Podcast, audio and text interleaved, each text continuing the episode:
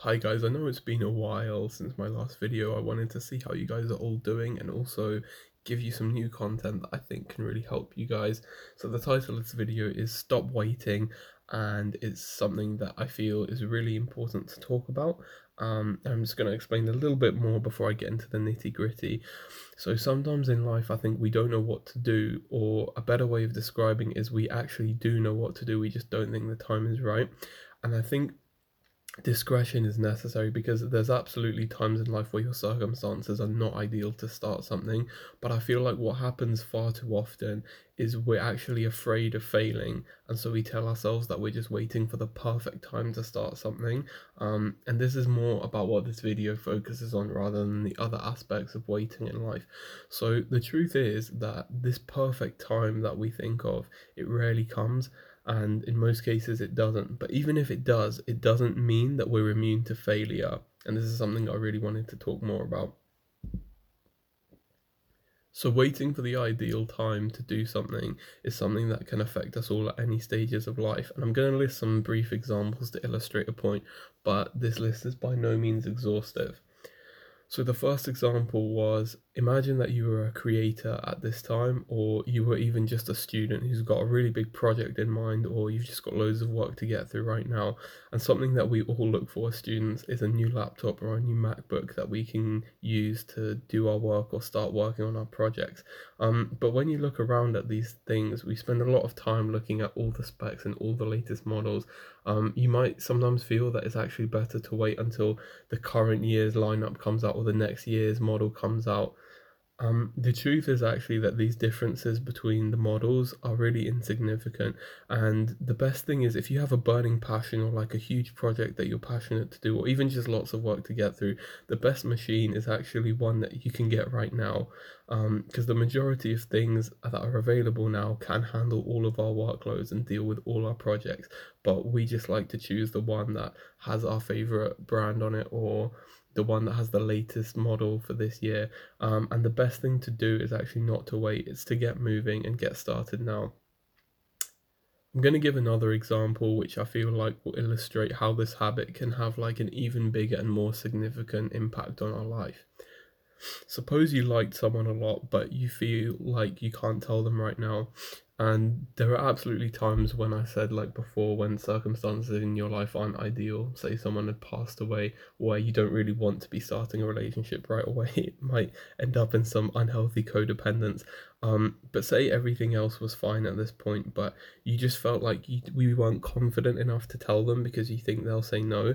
Um, so what can happen in these kind of situations is that you decide that you'll only tell them when you feel a bit more confident in yourself. So you might decide, oh, you know, I'm gonna lose five kilos, or I'm gonna I'm going to get a job and then I'll have some income. Or even if you've got a job, you might think, I'm only going to talk to them when I can really talk about an impressive salary.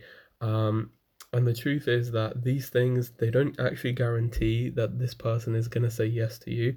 And if you base your confidence off of these things, these external things, your body weight, your income, you'll never actually feel secure in yourself because as you start embarking upon those things, you'll always want to lose more weight or you'll always want to earn more money as you become increasingly single minded about these single aspects that define your self worth now. Plus, what you've done is you put yourself through so much extra hassle by liking someone and deciding that you've decided yourself that you can't tell them all this time while you work on your weight or your income, which are things that don't matter. And what you've done is you've bottled your feelings up. And that's not the healthiest thing to do, especially when you consider that things like weight loss and increasing your income, they don't happen super quickly. So, what should you take away from these examples? Well, I don't want you to go charging down the aisle next time you're at KFC and your order's one minute late. But one thing that I do think is really important to take away is don't be afraid to fail and don't be paralyzed by making decisions.